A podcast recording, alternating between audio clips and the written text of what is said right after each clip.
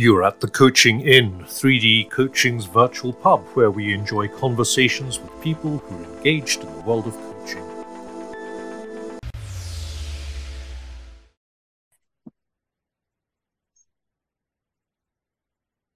Welcome to this week's Coaching Inn. I'm Claire Pedrick, and today it's my great pleasure to have Sam Isaacson back for a return visit. Um, Sam, you'll remember, has talked to us before about uh, technology and coaching and his book, Superhuman Coaching. And uh, we agreed a long time ago, Sam, that we would talk about apprenticeships in coaching mm. and how that kind of operates in organizations. So, welcome back. It's great to be back. You know, the Coaching Inn is a welcoming place. And so, yeah, it's always nice to come back. Thank you. Well, you are most welcome. So, tell us a bit about you for people who are listening to you for the first time. Well, uh, hello everyone. My name's Sam Isaacson. Um, I, I, have a background in uh, professional services.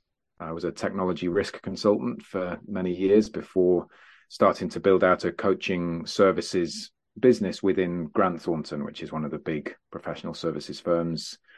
Um, I left there, uh, well, gosh, beginning of last year. And at the time of recordings, that would be beginning of 2022 to join CoachHub to lead their global consulting work and uh, left CoachHub earlier this year. Um, and now I'm doing my own thing, talking to coaches and organizations around coaching and particularly coaching with technology and coaching in organizations. Brilliant. So we got lots to talk about. Yes. Yeah. Yeah. It never ends. So why don't we start with the apprenticeship so we don't forget and I don't have to put it back on my list. Talk to, talk to Sam about coaching apprenticeships. A rabbit hole to go down. Yeah. Um, so I suppose the reason why it would be good to have a conversation about apprenticeships is because I, um, by complete accident, ended up stumbling into a role. This was probably 2018, I think, uh, where I picked up the chair of what is called the Coaching Professional Apprenticeship Trailblazer Group. So, uh, within the world of uh, apprenticeships, then the government um, provides permission for organizations to kind of band together in what are called trailblazer groups mm-hmm. to define what apprenticeship standards ought to look like. So, if you are going to become, I don't know, a roofer, then that when you do the roofing apprenticeship, you know that every roofing apprentice in the country is being uh, is being trained and measured against the same standard, and that that standard has been defined by the employers of those roofers rather than by some professional body or some training providers who, you know, as much as they might have the textbook knowledge, is meant to be very practical in terms of what employers are looking for. And so with my group, then we got um, it was uh, wild. More than a hundred employers of coaches um, wanted to contribute to the standard to say, you know, in our organization, coaching should look like this. Um, and so, over quite a long period, it felt like at the time, we worked together to define what is the role of a coach you know what what are the daily duties that a coach would be carrying out inside mm. an hmm. organization what as the knowledge and skills and behaviors that a good coach would have um, and ultimately then what would it look like to consistently assess whether somebody is a, a good coach, you know, has gone through a training program and has got to a point where they're now kind of fully competent to be delivering that well within organizations.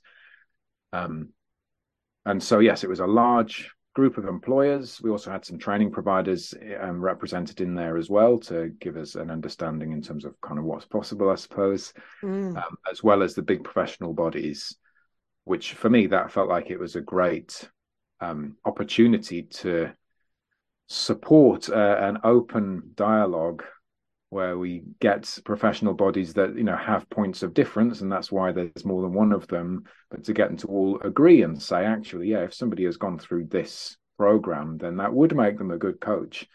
Um, and so i was really pleased. Like i said i picked up the role in 2018 it was in 2020 that the Secretary of State for Education signed it off as an official apprenticeship, and so by the end of that year, then the first programs had started.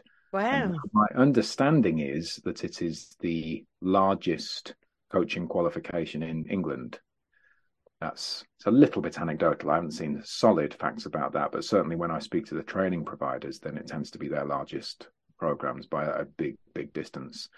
And the reason for that, I didn't say this earlier, is because employers who are wanting to train their people to become coaches and fund apprenticeship training through what's called the apprenticeship levy, uh, a levy pot that they pay into, which obviously they can't do with other forms of training. So that's um, I'm really pleased with kind of where it's got and the uh, impact it's having, and everybody that I meet that has been on a program or you know is in is involved in that world says that it's good. So um, it's really nice to be associated with it. Yeah, that sounds like a bit of world changing work, Sam.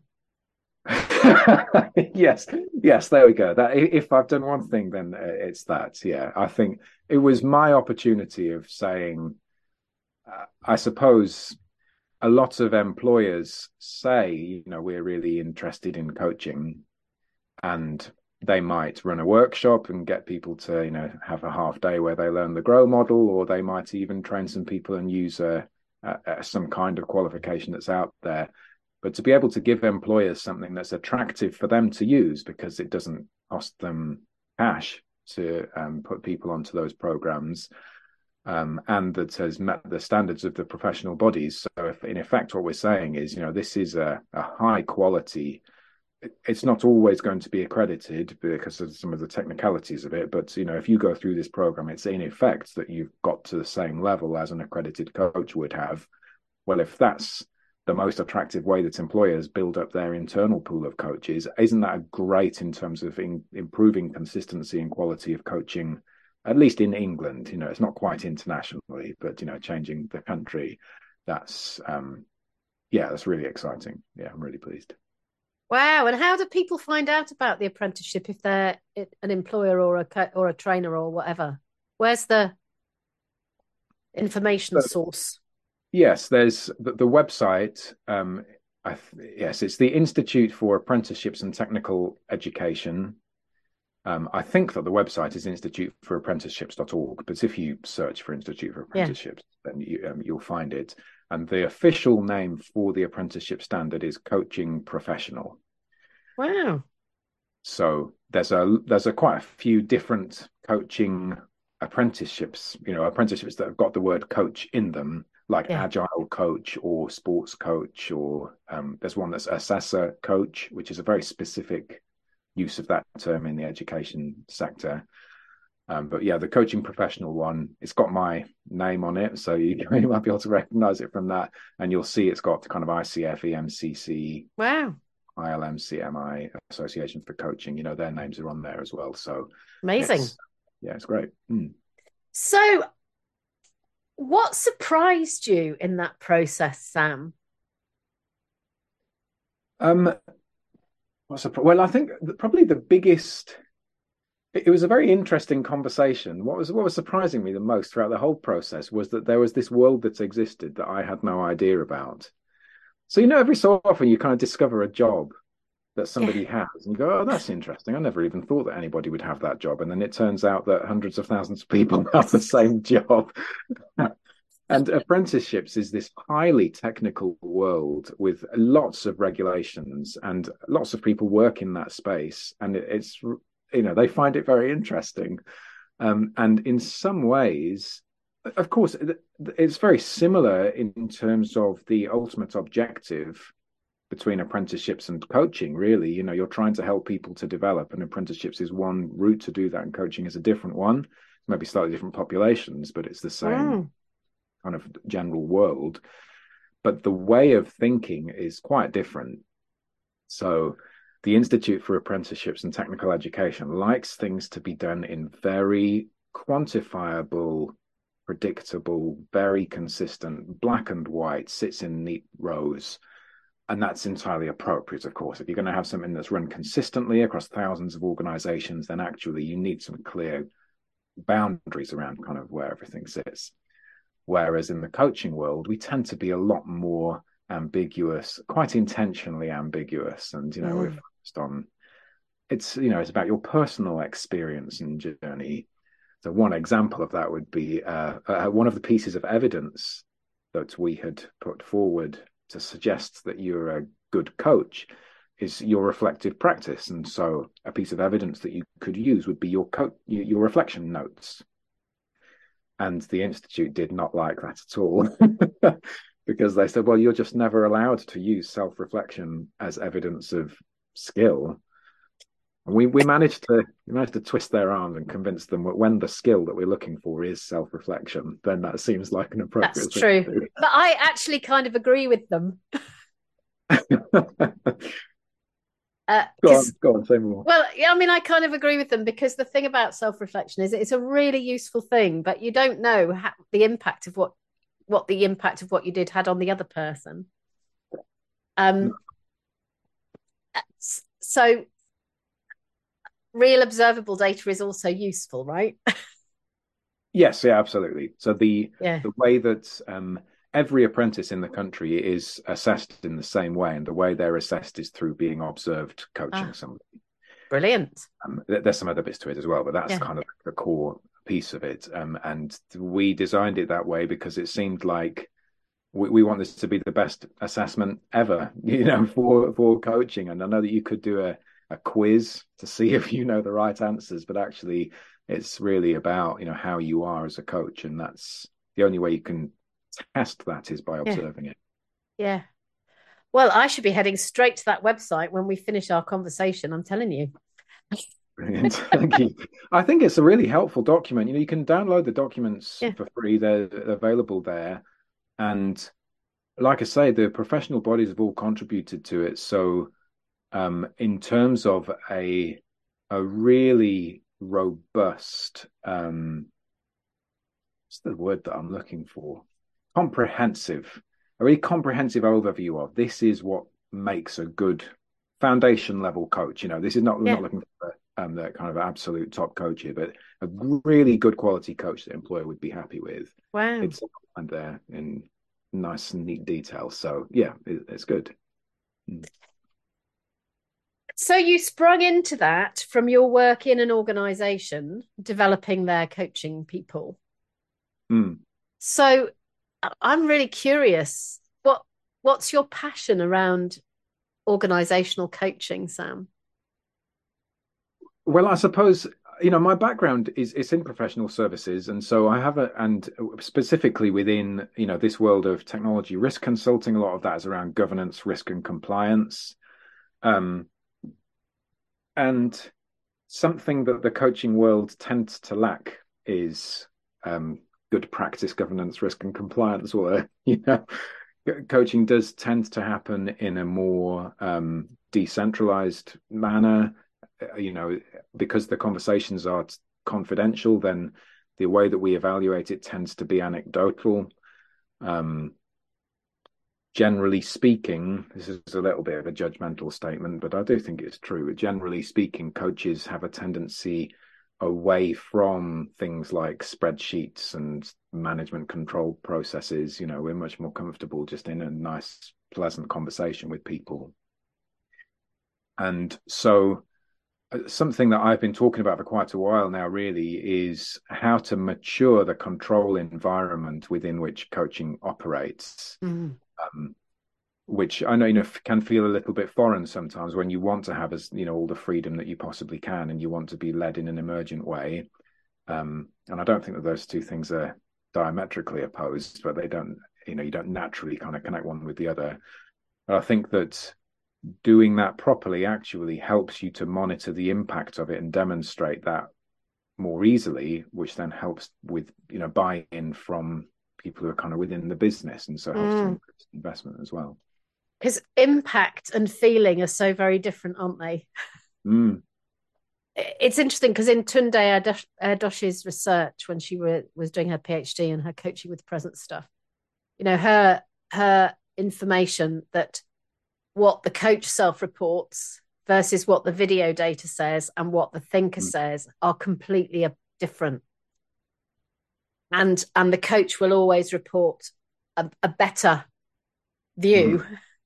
than the thinker or or the video evidence of actually what happened in the room, which is so interesting. And you've really got me connecting with that recent report on the British news about the life coaching scam, mm-hmm. uh, where people had given over thousands and thousands of pounds. Mm. I don't know if you if you saw yes. that reported. Yeah, I did. But yeah. but standards and risk.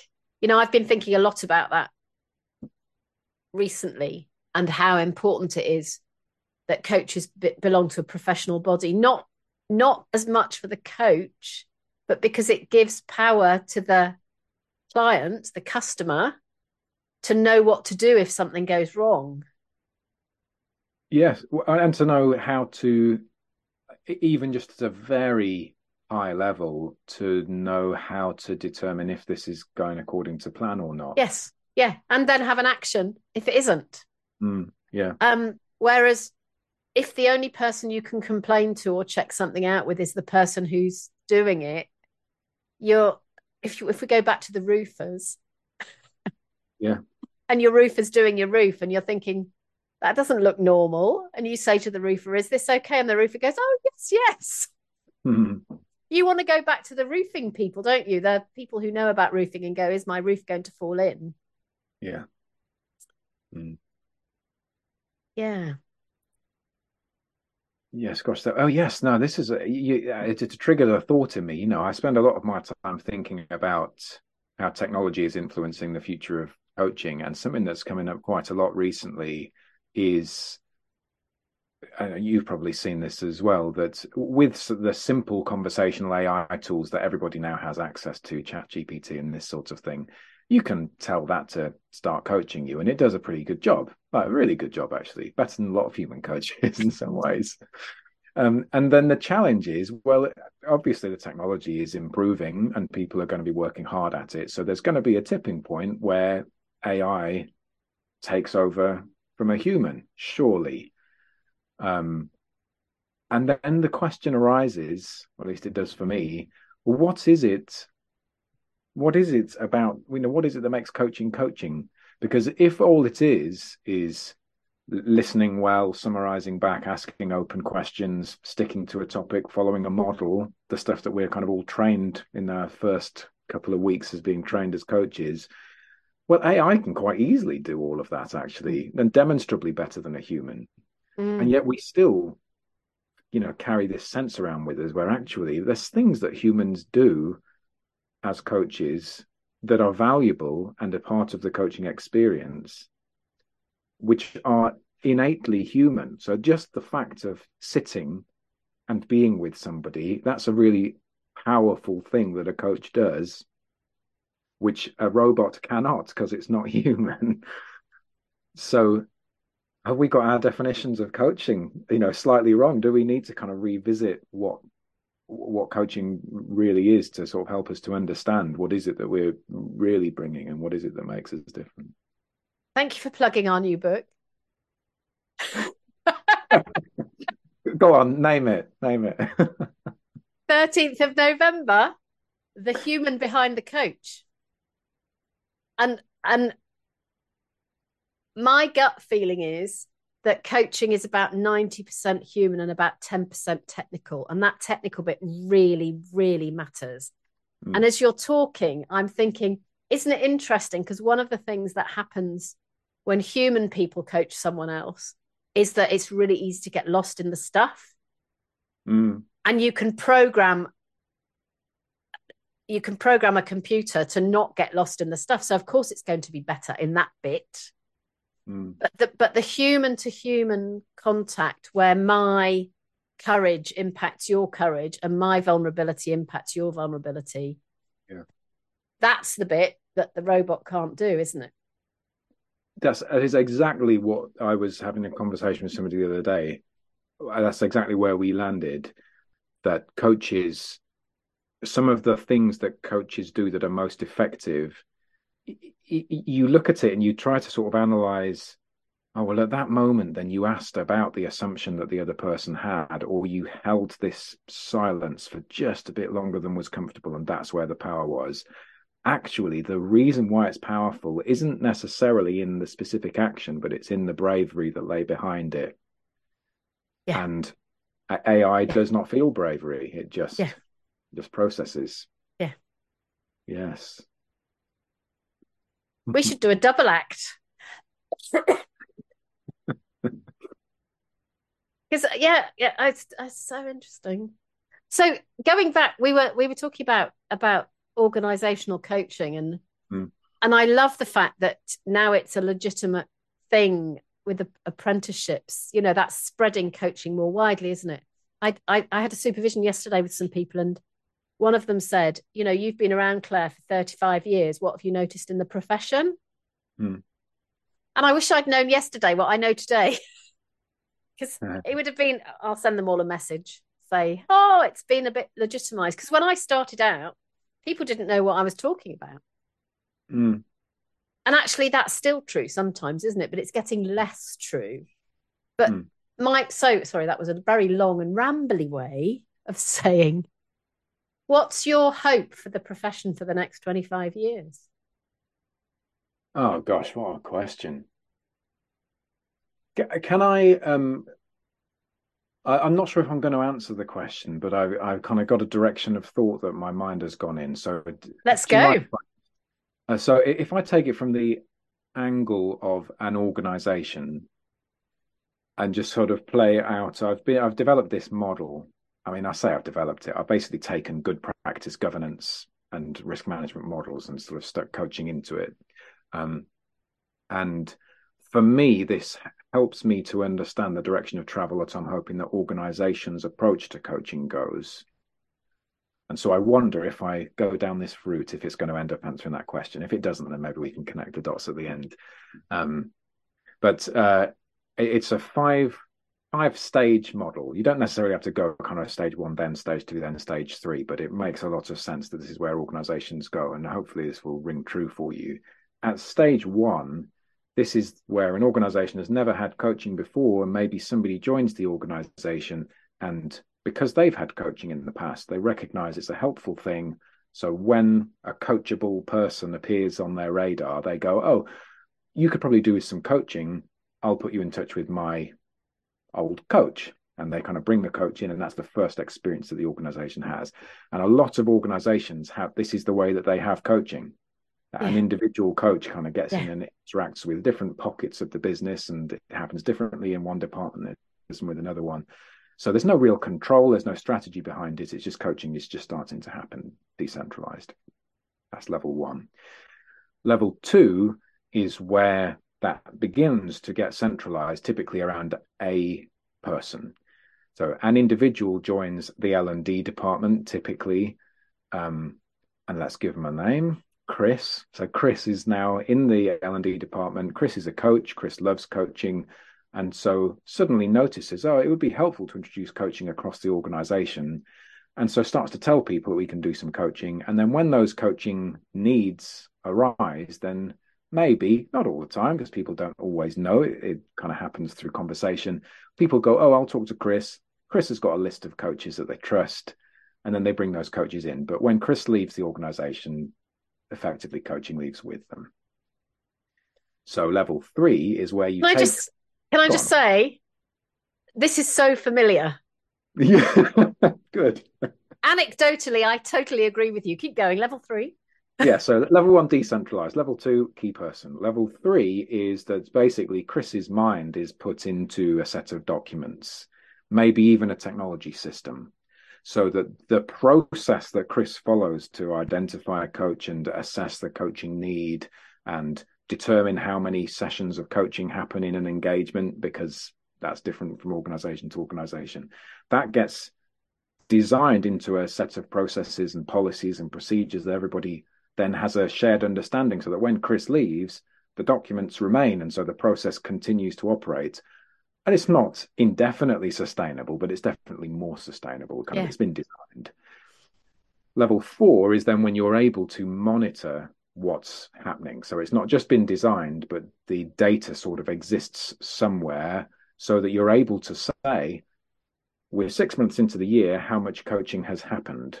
This many sessions in these different departments. You know, we're getting a level of insight into what's having happening, even maybe a level of impact monitoring. Oh, an interesting thought about that that I might come back to later because of something that you said earlier on. But so that's sort of in there to be able to demonstrate what coaching is happening in an organization. Then the top level, level five, is when you incorporate a feedback loop into the whole thing. So those insights you're getting aren't just there for quality assurance or to understand what's happening to get a bit more control over it, but it's to continuously improve what's actually happening on the ground and to get better impact year on year. In the organization. Yes. Yes. So that's the systemic level, right? That's it. Yeah. Yeah. yeah. So the original question was, what do I hope happens to profession in the next 25 years? I suppose I hope that the professionalization journey that we've been on for the last, you know, 35 years continues, but continues at a, a more systemic level. So yeah. it's, you know, I think the way that a coach carries out a coaching conversation now, we've got so many resources to support that that is really good. You know, actually, we know that there's a level of quality. There's good, consistent training that happens, and so people have got access to a lot of, um, you know, a lot of people and a lot of things that they didn't in the past. But I would hope that in the future that we are thinking at a grander scale that it's affecting organisations and the wider systems that we're working in, and that technology is incorporated in a positive and helpful way. Um, yes, there we go. I did get there in the end. It took a while though, didn't it?